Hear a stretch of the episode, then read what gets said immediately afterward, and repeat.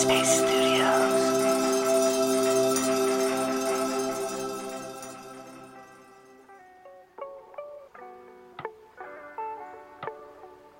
Hi there, and welcome to Radio Headspace and to Wednesday. It's Eve here.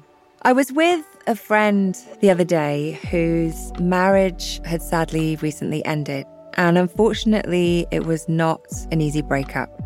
Having been through a really bad breakup myself in the past, I knew how hard it was to let go of that anger, that resentment.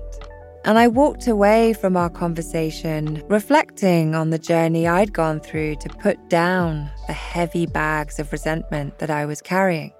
So much so that I wanted to talk about it today, as I'm sure many folks have also felt resentment as well.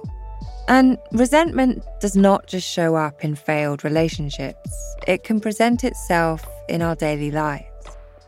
It is a complex emotion as the person who has mistreated you or treated you unfairly may not actually think that they've done anything wrong.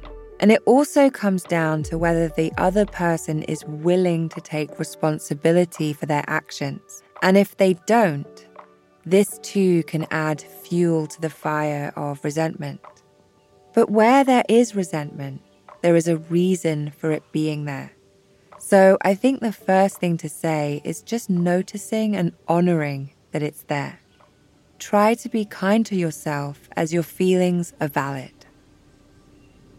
The only way to learn to let go of and process resentment is to first understand where it's coming from and why.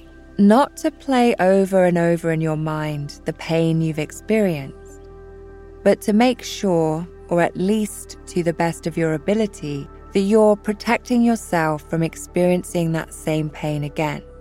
I know we can't always control what happens, especially when other people are involved, but it can at least help us to set some boundaries and to be clear about what we need. And I appreciate that it really depends on what's happened. So please only do what feels comfortable for you. I am just sharing some things that worked for me in the past when I've struggled with resentment. I would say if you feel safe to do so, have a conversation with the person or people that have caused you to feel resentment and explain why you're feeling the way that you are. When I did this, the person who I spoke to had no idea that it was impacting me so much. And it also helped me to see their point of view as to why they were behaving in that way.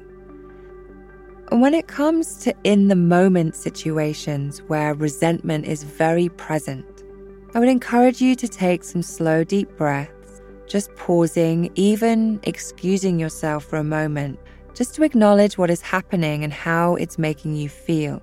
In doing this, we're not ignoring what is present. Instead, we're giving it some space, but not letting ourselves get too caught up in those thoughts, as this can really fuel the flames of resentment. By learning to accept the pain and learning to set boundaries and to cultivate friendship towards ourselves, we can start to let go of the tight grip that resentment can have over us. There is a beautiful new course in the app on self compassion, which is by my dear friend Dora one of our amazing teachers. So maybe try that out as self compassion is a really important part of letting go and cultivating friendliness towards ourselves. Thank you for joining today and for being part of this community. I'll see you back here tomorrow.